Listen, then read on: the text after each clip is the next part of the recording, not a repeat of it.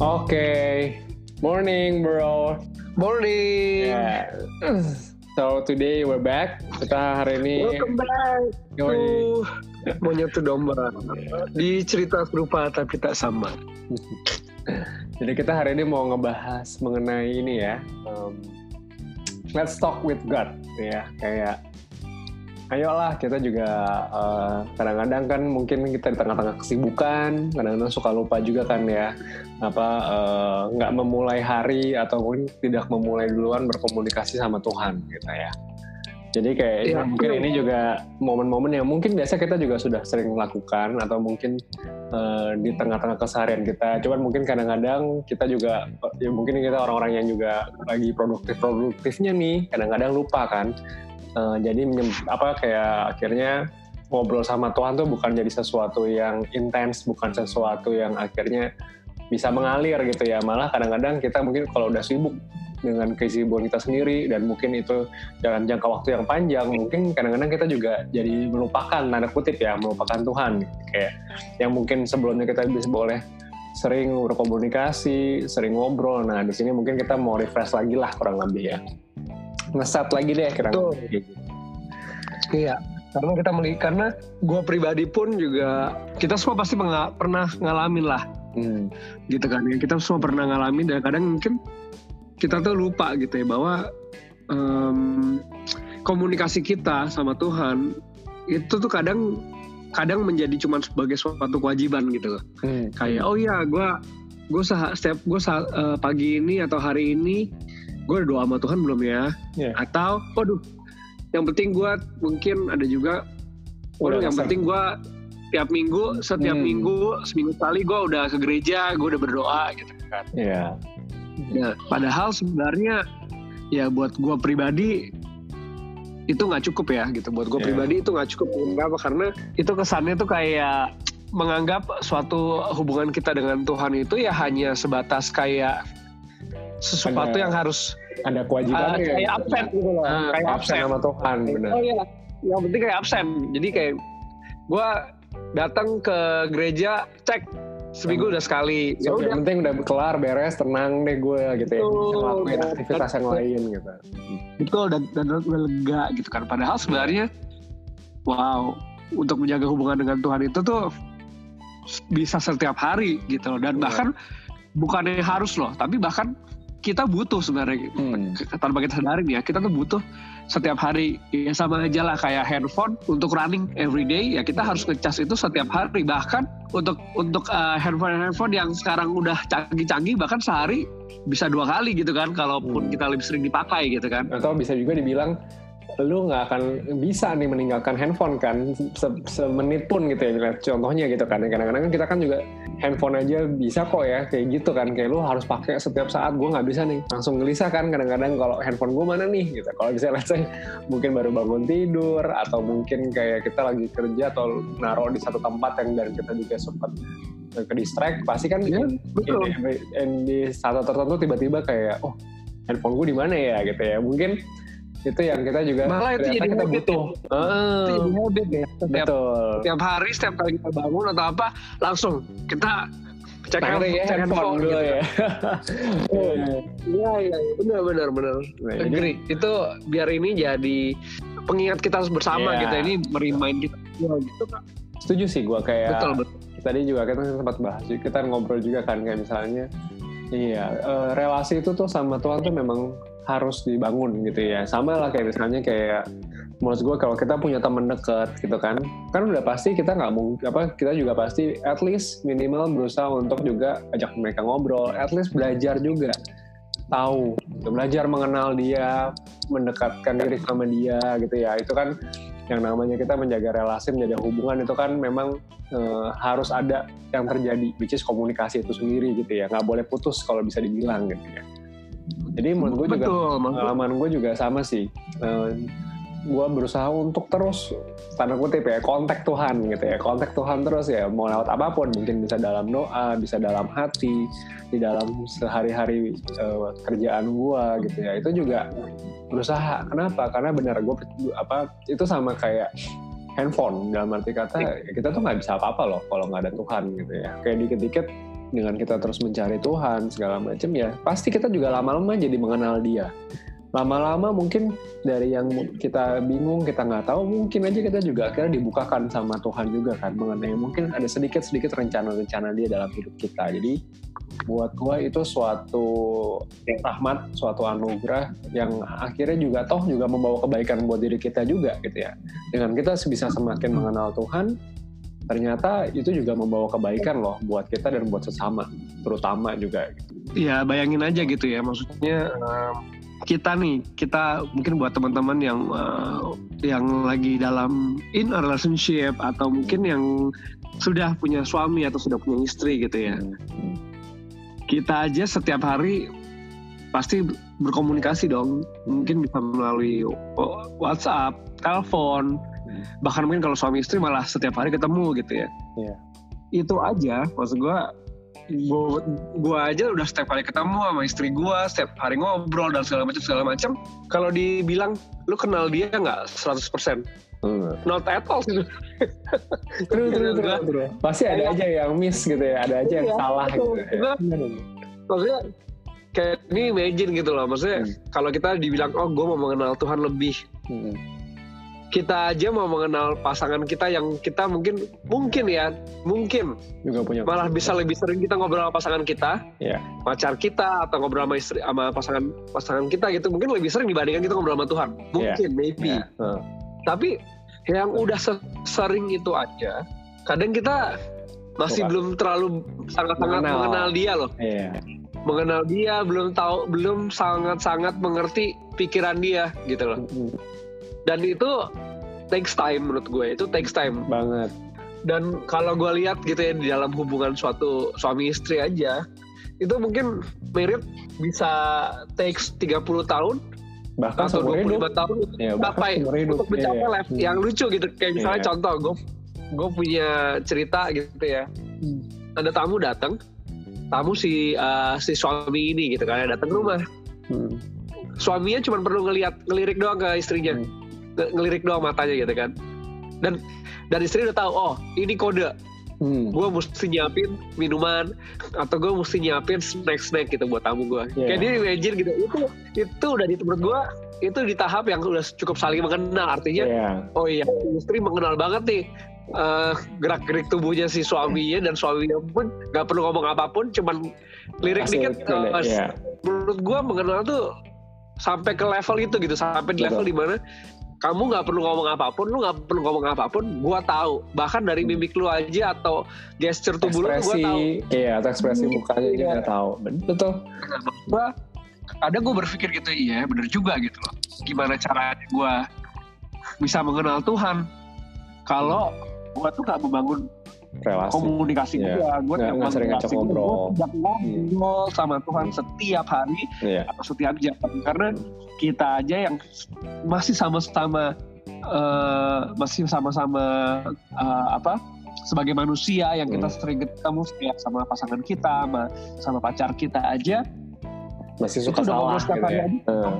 betul iya. meskipun yeah. memang gue gue percaya ya maksudnya Hmm. Meskipun kita sudah menjaga hubungan kita sudah menjaga hubungan kita dengan Tuhan, kita benar-benar sungguh-sungguh mau mengenal Tuhan. Yeah. Gue gue meyakini memang kadang komunikasi dengan Tuhan itu lebih dalam ya. Iya, iya. Lebih betul. Lebih dalam dan Tuhan pun juga lebih suka tuh yang sangat intim gitu saat hmm. kita saat dalam doa, dalam present worship, dalam yeah.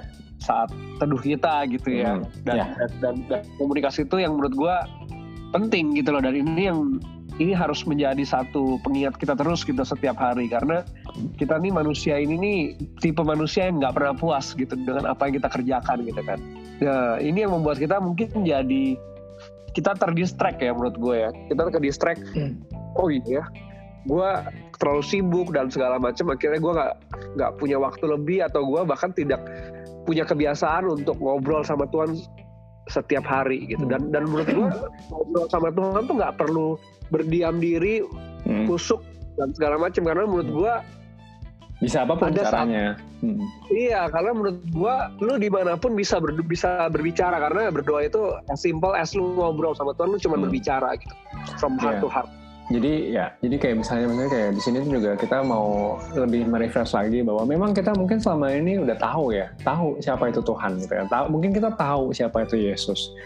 Tapi di sini satu poin kan yang menarik adalah ya Tuhan itu adalah Allah yang pribadi gitu ya. Kita harus mengenal pribadi Allah. Nah hubungan yang pribadi itu ya nggak bisa kalau kita cuma sekadar cuma tahu. Kita harus mengenal gitu ya. Mengenal itu makanya jadi harus lebih dalam lebih intens. Tadi kayak cerita lo tadi kan benar kan? Istilahnya semakin kita mengenal Tuhan, gue yakin manusia tuh memang lemah gitu. Kenapa? Karena kita gampang banget kan sekali diterpang badai, diterpa bar, apa badai gitu ya, kita kan langsung gampang khawatir, gampang gelisah, gampang stres, gampang, mungkin pusing. gampang oleng, gampang oleng. Iya, nah jadi kenapa kita tadi gue bilang kenapa kita harus membangun relasi sama Tuhan? Nah itu mungkin tadi di saat semakin Tuhan juga mengenal kita sama seperti di Bible gitu kan ya Nah, si gembala ini mengenal si domba-dombanya dan domba-dombanya pun juga mengenal aku. Artinya apa? Artinya Tuhan juga mengajak kita, meminta kita juga ya. Kita juga ayo belajar juga untuk mengenal Tuhan lebih dalam, mengenal siapa bagi gembalanya. Kenapa? Saat kita sudah mengenal Tuhan, pasti setidaknya, walaupun gue tahu kayak tadi kan lo bilang kita proses ya kayak belajar dengan hubungan gitu ya.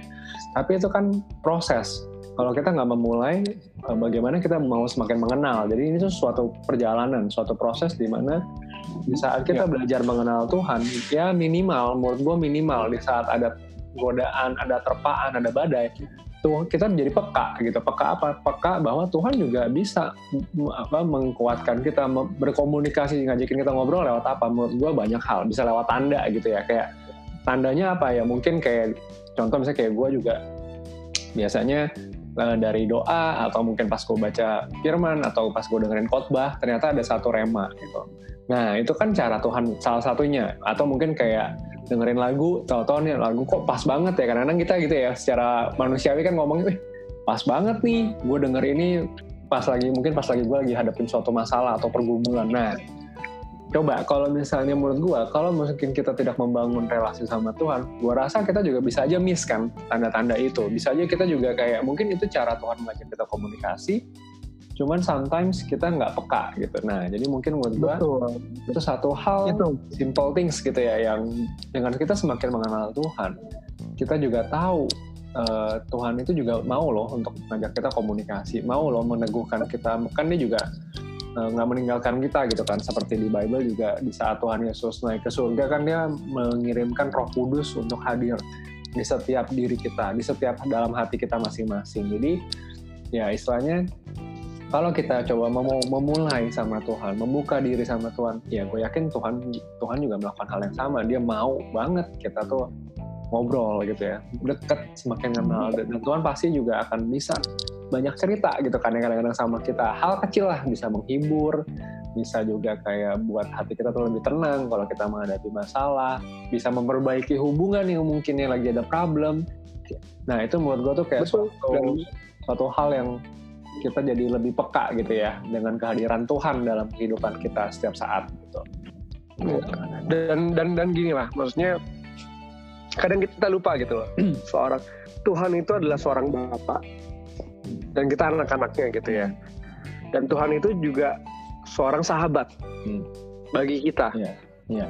dan apa sih artinya artinya adalah gue mungkin kita semua kadang lupa gitu bahwa seorang bapak atau seorang sahabat itu juga adalah seorang pribadi gitu loh pribadi yang apa pribadi yang punya perasaan perasaan yang dia juga senang gitu loh kalau hmm. kita mengasihi dia ya. ya sama aja kita dengan seperti kita menjaga hubungan kita dengan uh, pasangan kita kita ya. menjaga hubungan dengan ayah kita dengan ibu hmm. dengan ibu kita atau dengan sahabat kita artinya kalau kita melakukan sesuatu yang yang apa ya sesuatu yang mungkin mereka suka hmm. atau kita ucapkan kata-kata yang mereka suka mereka tuh bisa bapak tuh Tuhan tuh bisa seneng loh sama kita gitu ngerti gak? Dan yeah. kadang tuh kita lupa ya maksudnya kadang saat kita kalau kita ngomong jaga hubungan dengan Tuhan atau mengenal Tuhan it's like something yang mungkin kadang kita lupa kok kayaknya jauh banget gitu ya. Padahal sebenarnya enggak loh. Padahal sebenarnya itu kalau kita baca di Bible juga Tuhan Yesus pun ya dia punya perasaan gitu kan. Kayak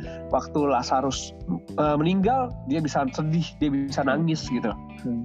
ya kan? Dan pada saat dia melihat orang-orang uh, berjualan di Allah dia bisa marah dan segala macam. Artinya yeah. apa? Artinya ya seorang bapak seorang Tuhan itu tuh punya perasaan gitu loh pribadi ya betul punya pribadi nah itu ya. yang mungkin kadang kita lupa ya menurut gue itu kadang kita lupa gitu loh karena kita menganggap Tuhan itu sangat jauh atau kita kadang ya. kita menganggap hmm. bahwa Tuhan itu kayak satu arah yang kita harus tunduk dan taat tapi iya. benar-benar yeah. kayak perintah kok apa Betul. kayak mungkin kayak jenderal atau komandan gitu padahal yeah. enggak loh Betul, dan itu gue alami juga gitu maksud gue hmm. Kalau tadi kayak lu bilang apa untuk namanya kita menjaga mengenal Tuhan dan semacam semakin hari kita mengenal Tuhan atau semakin hari kita menjaga hubungan itu kita menjadi peka gitu kan dan yeah. itu gue gue rasa kita semua mengalami hmm. dan itu dan ayat yang lu berikan cocok banget ya maksudnya hmm. kita sebagai domba-dombanya juga pasti mengenal Tuhan permasalahannya adalah apakah kita sudah menjadi domba yang baik atau belum atau Doa, ya. apakah kita sudah menjadi domba-domba yang, yang memang benar-benar si gembalanya gitu. gitu ya betul. Kenapa? Karena gue gue percaya setiap kita pasti pernah uh, mendengar suara Tuhan. Hmm. Simple things kayak misal gue percaya banget kalau kita mungkin uh, lagi lagi ditegur sama yeah. Tuhan hmm. itu pasti waktu mendengar suara Tuhan tuh kayak hati lu tuh kayak lagi di scratch gitu loh. Mm-hmm. Atau atau atau mungkin kadang yang yang paling kita sering dengar, ih kok kena banget ya di gue ya. Yeah. Atau oh kok pas, pas banget, banget ya. nih, ya gue lagi lagi uh, dan dan menurut gue itulah sebenarnya cara tuh itulah saat Tuhan tuh lagi berkomunikasi sama kita. Betul betul. Tadi yang gue bilang, tapi tapi tadi yang gue bilang saat Tuhan berkomunikasi sama kita atau saat Tuhan sedang benar-benar mau berbicara kepada kita itu tuh bisa sangat dalam. Hmm. Makanya dalamnya itu sampai-sampai tuh menyayat hati sampai menyentuh hati lu ya. pas banget. Betul betul, dan, betul. dan gue gua percaya banget pasti semua orang pernah ngalamin. Tapi mungkin semua orang nggak sadar kalau itu sebenarnya Tuhan yang ngomong. Yeah. karena apa? Karena Tuhan itu kan kembali lagi bisa berbicara lewat siapa pun dan apa pun, apa pun. Nah, dan di mana pun dan di mana apa pun. Ya betul betul. Ya karena oh, betul. ya, gitu. Uh, jadi nah, apa pun itu apa yang kita jalani contoh gitu ya kayak misalnya gua kadang suka denger lewat uh, lewat lagu-lagu yang hmm. mungkin gua lagi present worship lagi saat teduh hmm. atau kadang bahkan istri istri sendiri yang ngomong kok kena banget atau nah, bahkan betul betul itu juga itu juga salah satu cara ya, hmm. betul dan bahkan mungkin anak-anak kita lagi ngapain gitu ya atau hmm. lagi apa jalan apa terus kita kayak kena banget of something atau bisa iya betul bisa tato bisa gua itu itu menurut gue itulah terbukti firman yang benar gitu loh bahwa yeah. domba-dombaku pasti mengenal aku gembala hmm. si gembala hmm. domba gitu loh artinya apa kita tuh sebenarnya tahu makanya kenapa kita kok bisa sadar gitu kok yeah. kita bisa ngomong oh kena banget di gue gitu hmm. tapi mungkin kalau kita tidak menjaga relasi dengan Tuhan ya mungkin kepekaan gitu tuh akan berkurang atau yeah. kadang bahkan mungkin masuk ke pinggirnya kalau ke kanan gitu kan yeah. itu tidak akhirnya tidak berbuat tidak menjadi apa-apa gitu loh saat Tuhan menegur kita gitu. Yeah. Nah betul jadi kayak gue jadi ingat juga tuh yang kayak di Bible mengenai anak yang hilang ya. Jadi kayak kan kadang-kadang kita kan oh, suka kadang-kadang kan kita suka suka ini ya bertanya gitu. Ini kalau gue ajak ngobrol Tuhan terus gue uh, Tuhan sebenarnya peduli gak sih sama gue kadang-kadang kan ada pertanyaan kayak begitu ya sometimes yeah. gitu ya nah gue mendapatkan suatu hal yang menarik juga sih pada saat gue baca lagi berulang lama anak yang hilang jadi di saat gue baca kan kita tahu lah ya ceritanya bahwa anak si bungsu ini yang dia di apa meminta bapaknya untuk meminta segala harta kepunyaannya dia untuk dia pergi meninggalkan si bapak dan si anak apa si kakaknya gitu. Nah, yes betul. Jadi pokoknya uh, singkat cerita kan intinya dia sempat bertobat, akhirnya dia uh, merasa bahwa oke okay lah kayaknya gua gua harus balik. Kenapa kok kayaknya gue malah setelah gue meninggalkan bapak rumah bapak juga gue kok jadi malah nggak tenang malah jadi sengsara sedangkan mungkin dengan gue bersama bapak gue mungkin bisa lebih lebih hidup tenang itu kan metafora ya menurut gue artinya ya mungkin itu juga yang kita alami. Kadang-kadang kita bisa merasakan damai sukacita ya karena kita dekat bersama Tuhan Yesus. Tapi kadang-kadang di saat kita mungkin sudah sibuk dengan dunia menjauh. dengan, uh, meninggalkan Tuhan berjauh walaupun kita mungkin mendapatkan apa yang kita mau tapi kadang-kadang bagi beberapa orang merasa bahwa kok gue rasanya kosong gitu ya. Nah jadi yang menarik adalah uh, yang gue mendapatkan satu salah satu karakter bapak yang menarik buat gue adalah pada saat si anaknya pulang kan itu digambarkan bahwa bapaknya melihat dia dari kejauhan menunggu dengan penuh cinta dan bapaknya itu bukan nggak menunggu sorry dia bapaknya malah lari nyamperin kita loh nyamperin si anak bungsunya gitu ya Nah, gue tiba-tiba mendapatkan gambaran bahwa begini. Gue yakin di saat mungkin kan kita nggak di situ memang tidak diceritakan kan anak bungsunya itu pergi berapa lama sih kan terus berapa tahun ya. nggak ceritain tapi yang gue mendapatkan karakter seorang bapak atau seorang Tuhan Yesus merindukan kita tuh seperti apa ya? Gue yakin di saat anaknya itu hilang pasti bapaknya khawatir. Pasti bapaknya mungkin setiap hari mendoakan anaknya supaya anaknya tuh aman. Semoga anaknya itu tidak tersesat. Terus semoga anaknya selalu sehat. Dan pasti bapaknya juga selalu menunggu mungkin ya di gambaran gue menunggu di depan pintu di depan rumah mungkin setiap pagi. Atau mungkin setiap saat dia selalu selalu membayangkan berusaha semoga anak gue pulang semoga anak gue pulang. Nah jadi gue ngerasa bahwa bapak ini Yesus ini juga merindukan kita loh. Dia nggak dan merindukan merindukan kita tuh bukan dalam keadaan nah, dan dan yang gue suka yang gue dapat adalah yang kerinduan yang dilakukan adalah bukan suatu bentuk pasif tapi aktif ya. Menurut gue doa itu aktif juga pasti doa itu juga suatu perbuatan gitu kan. Terus mungkin dia juga uh, berusaha keluar pintu ke depan pintu untuk nungguin ngecekin uh, anaknya udah apa anaknya datang nggak ya hari ini. Jadi itu gue berasa sama aja kayak orang tua kita ya kan bro ya misalnya orang tua juga sama kan.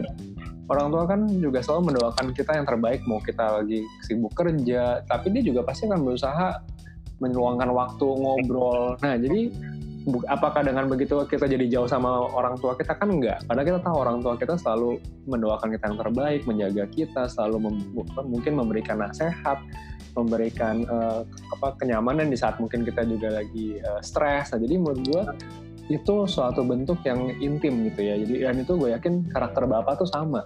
Merindukan kita banget untuk dia mau loh kita tuh berbalik kita tuh berbicara lagi berkomunikasi sama Tuhan supaya punya kedekatan gitu. Gue setuju sih. Bos gue buat gue pribadi ya. Hmm. buat gue pribadi untuk untuk kita hmm. dapat mengerti kadang untuk dapat bisa mengerti cerita di dalam Bible gitu kan hmm. itu kadang tuh gue suka membayangkan kalau itu menjadi diri gue gue yang ngalamin hmm. ya, apalagi maksud gue easier karena yeah, yeah. gue punya anak gitu kan yeah. jadi gue waktu tadi lu cerita gitu ya uh -huh. gue membayangkan kalau sampai anak gue pergi meninggalkan gue karena ya satu satu satu hal lah gitu ya hmm. dan gue nggak pernah tahu kapan dia pulang atau gue nggak pernah tahu kapan dia akan balik pasti gue ya satu hati gue pasti sedih banget gitu. Ya nggak tenang gitu kan. Iya gue pasti sedih banget gue pasti nggak tenang. Yeah. dan all I can do memang betul ya all I can all I can do adalah gue pasti akan berdoa kepada kepada Bapak supaya menjaga dia yeah. di mana pun dia berada. Bahkan gue berdoa kepada Tuhan bahwa supaya ya one day Tuhan ubah hati dia supaya day dia bisa berbalik sama gue dan segala hmm. macem yeah. itu gue itu gue bisa berasa kena banget sih maksudnya gue yeah. bisa jadi membayangkan bagaimana cerita di dalam uh, Bible itu seorang bapak yang benar-benar menunggu anaknya setiap hari merasa kehilangan anaknya merasa kehilangannya Betul. gitu loh dan yeah. dan kalau dia nggak melihat setiap hari karena kan anak ini kan dalam cerita itu kan anak ini nggak tahu kapan perginya berapa lama. Iya, nggak tahu kapan pulangnya kan, juga berapa meninggalkan. Kan itu pas banget gitu loh pada saat yeah. anaknya memutuskan.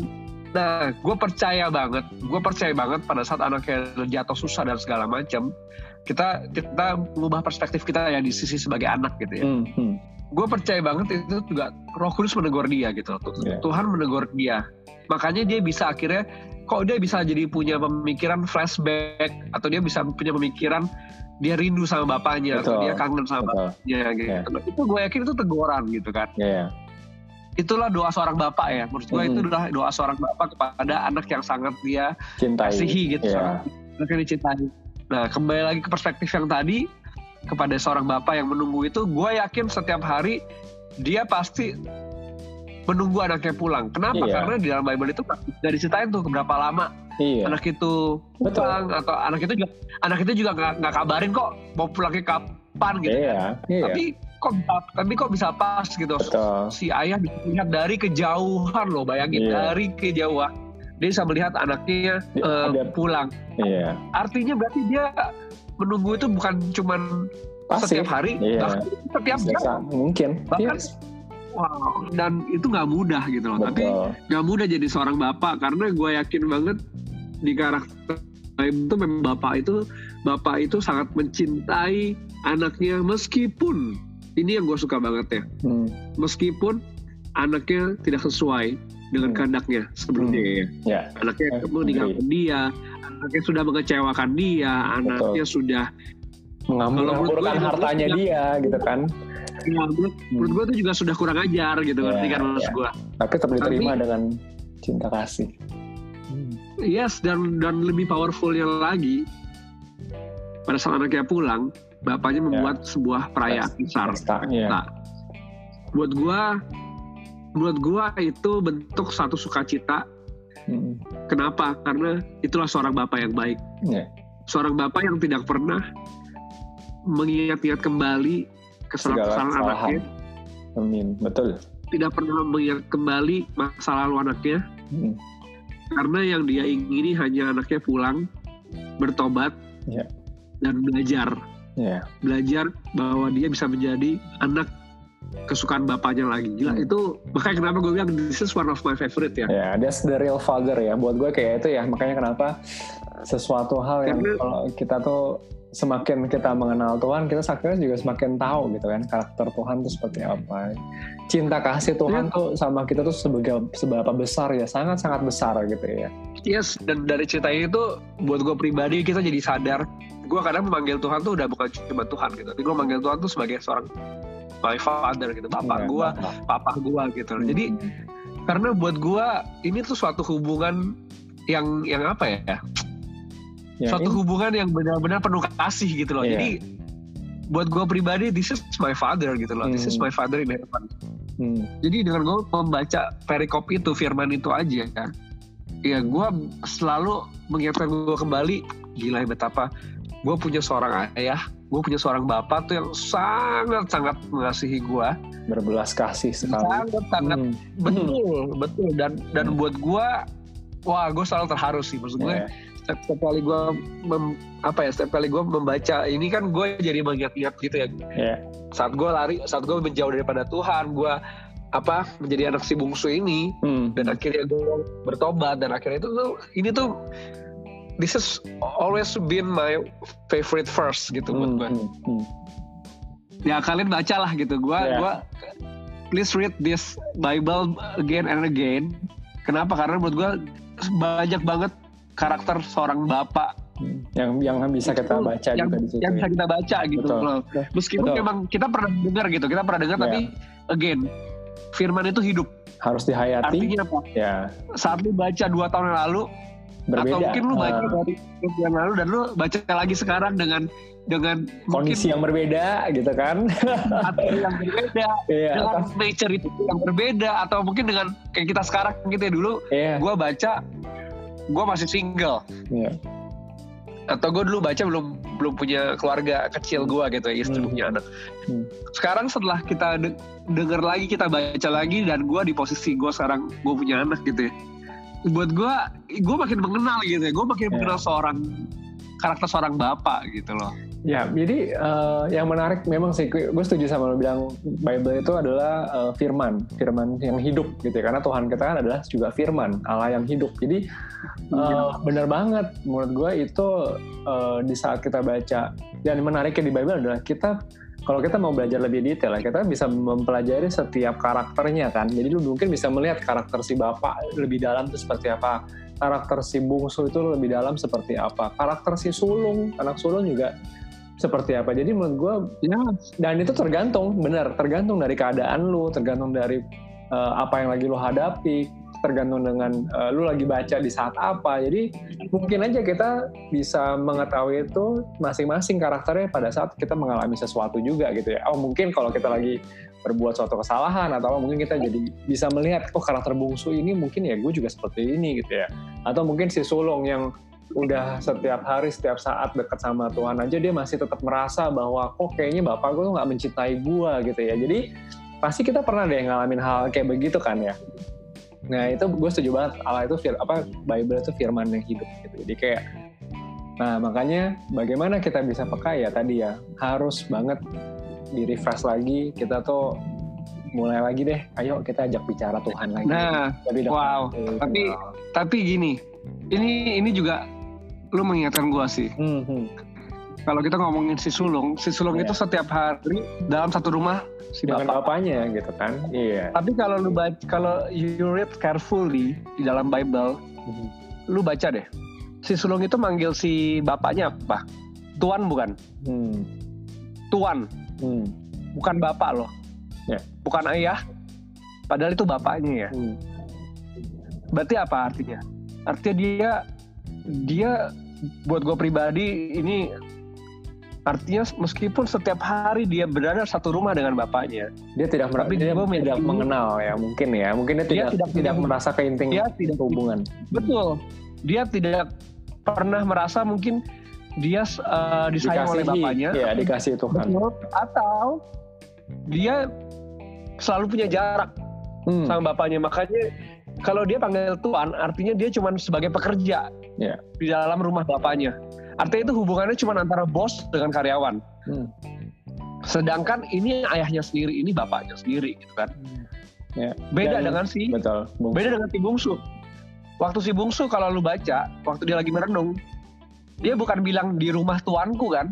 Hmm. di rumah bapakku Yes, exactly. nah itu dia Exactly man, maksud Nah. gue that's the difference, that's the difference between bungsu dan sulung. Iya. Kenapa? Sama-sama punya bapak yang sama, sama-sama punya seorang ayah yang sama, ayah yang sangat mengasihi kedua anaknya. Tapi it's about relationship kan kembali lagi. Ya. Artinya apa? Artinya sebelum si bungsu meninggalkan rumahnya pun dia memanggil seorang ayahnya itu bapak, papa, bapak. It means bungsu si bungsu tahu dia dicintai oleh papanya. Iya. Iya kan? Ya meskipun kadang yang namanya manusia kadang kalau kita tahu kita dicintai kadang kita ngelunjak gitu. gas ya tapi tapi tapi maksud gue gila men Nah, itulah kunci betul itulah nah. poin itulah poin kenapa kita harus menjaga suatu hubungan Dan, Iya. dan kenapa juga kita harus sadar bahwa eh kita ini disayang banget loh sama bapak kita. banget. Dan oh ya bro lu gara-gara tadi lu ngomong si sulung ya ben- benar banget tak apa ya gue makin semakin lebih mengenal lagi tanda kutip ya kayak tadi lu bilang. Lihat deh walaupun si sulung dan si bungsu itu mungkin merasa kayak ada apa merasa mungkin ada ja, si sulung ya mungkin punya jarak atau eh, punya sesuatu hal yang kok kayaknya gue tidak bisa menjadi lebih dekat gitu ya. Padahal gue di satu rumah sedangkan mungkin si bungsu itu kan dia ada jarak tanda kutip punya jarak karena dia meninggalkan tapi dia dalam hati dia punya kedekatan. Tapi yang menarik adalah lihat deh karakter bapak pada saat dia menjawab si sulung ya kan? Istilahnya yang mau mungkin yang mau gue sharing adalah mau mau, siapa pun kita apakah kita juga mungkin pernah menjadi anak sulung ataupun anak bungsu Tuhan Bapak itu tetap selalu mencintai. Kan dibilang kan ya lu tuh sudah bersama gua apa apa yang gua punya pun juga kepunyaanmu juga itu kelihatan banget bahwa si bapak ini tuh sangat sangat mencintai kedua orang ini kedua anaknya ini gitu ya. Si sulung maupun si bungsu dengan berbagai macam karakter dengan berbagai macam mungkin pemikirannya dia masing-masing. Tapi cintanya dia terhadap anak-anaknya itu sama. Makanya dia tetap berusaha mau merangkul kedua-dua anaknya itu dalam satu rumah gitu. Dia tetap mencurahkan cinta kasih yang sama walaupun mungkin dengan cara yang berbeda ya itu yang gue dapet ya. Jadi hal yang menarik gitu bahwa si bapak ini tetap mempunyai cinta kasih yang utuh. Tapi dia mungkin tahu bagaimana cara dia menjawab atau menenangkan hati si anak sulung maupun si anak si bungsu ini gitu dengan caranya Tuhan. Yang ujung-ujungnya Betul. yang ujung-ujungnya tetap cinta kasih. Betul dan dan itulah makanya gue bilang eh, bagaimana kita melihat hubungan kita dengan Tuhan, bagaimana kita menjaga relasi kita dengan Tuhan itu pilihan kita masing-masing. Ya, ya. Kenapa?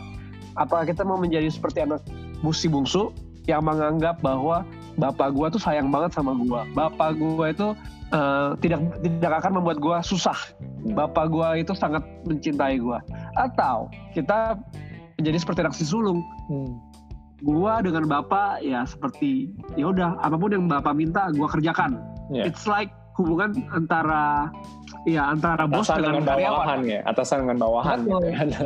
Betul. Ya, Jadi itu pilihan menurut gua. Bagaimana lu memandang hubungan lu, bagaimana ya.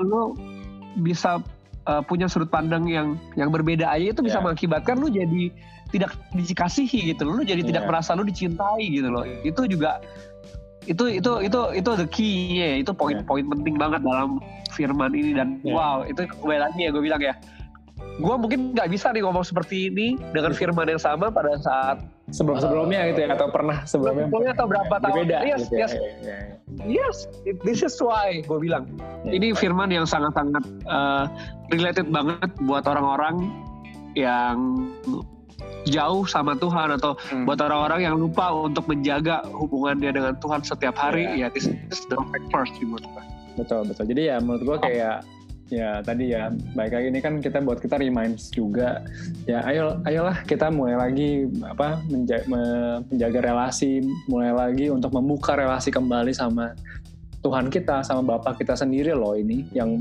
istilahnya begitu sangat mencintai kita kan. Jadi ya menurut gue ini it's a good start juga lah untuk kita bisa kembali lagi mulai melihat ya ternyata tuh kasih Bapak tuh seperti ini loh ya seperti di Bible. Dan itu kan tadi kita yang kita sharing kan pasti kan berdasarkan dari pengalaman kita masing-masing juga kan mau itu mungkin dalam kehidupan keluarga kita ataupun mungkin dengan relasi kita dengan orang lain yang kita mungkin anggap juga tanda petir sebagai orang yang kita tu- tuakan ya dalam arti katanya mungkin lebih kita anggap lebih dewasa dari kita. Jadi menurut gua ini ini tuh benar-benar suatu reminder lah reminder buat kita kita tuh ayo Tuhan juga rindu loh sama kita gitu. Tuhan juga mau loh ajak kita bisa ngobrol lagi dekat lagi intim lagi. It's it's a good it's a good talk juga bro Ini- Ini kalau ngomongin firman ini entah kenapa gue selalu terharu sih gue. Gue selalu kena gua. karena it's it's always remind me Hmm. betapa gue sangat-sangat dicintai. sama Dan tuh betapa- bapak ya Iya dan dan betapa ya Allah kita Bapa kita itu sungguh-sungguh tidak pernah lagi mengingat-ingat masa lalu kita. Kesalahan betul Iya betul dan itulah yang namanya menurut gue grace. Iya. Itulah namanya kasih. Iya. Kasih yang benar-benar sempurna. Ya, so mungkin kurang lebih itu yang mungkin kita bisa sharing ya. Jadi kayak ya buat kita kembalilah gitu ya, kembalilah berkomunikasi, kembalilah ajak Tuhan ngobrol lagi gitu ya sama Tuhan Yes. karena Tuhan itu rindu Curhat. banget dia curhat lagi Yes. cerita ya, Curhat. lagi sama Tuhan Kita karena wah Tuhan tuh sangat senang sekali. Iya. So- siapa sih seorang bapak yang nggak senang gitu ya kalau anak-anaknya tuh datang ke dia. terus cerita banyak gitu ya Iya, jadi nih, Dad, gue mau cerita nih, gue mau ngobrol, gue sedih, gue gue apa pun Gua itu butuh- yang lo rasain ya Iya, gue butuh advice whatever, Iya. just tumpahin, tumpahin Just aja. talk, Kenapa? yes. Karena karena he will hear us gitu loh, he will hear us gitu loh. Iya. Just talk to him.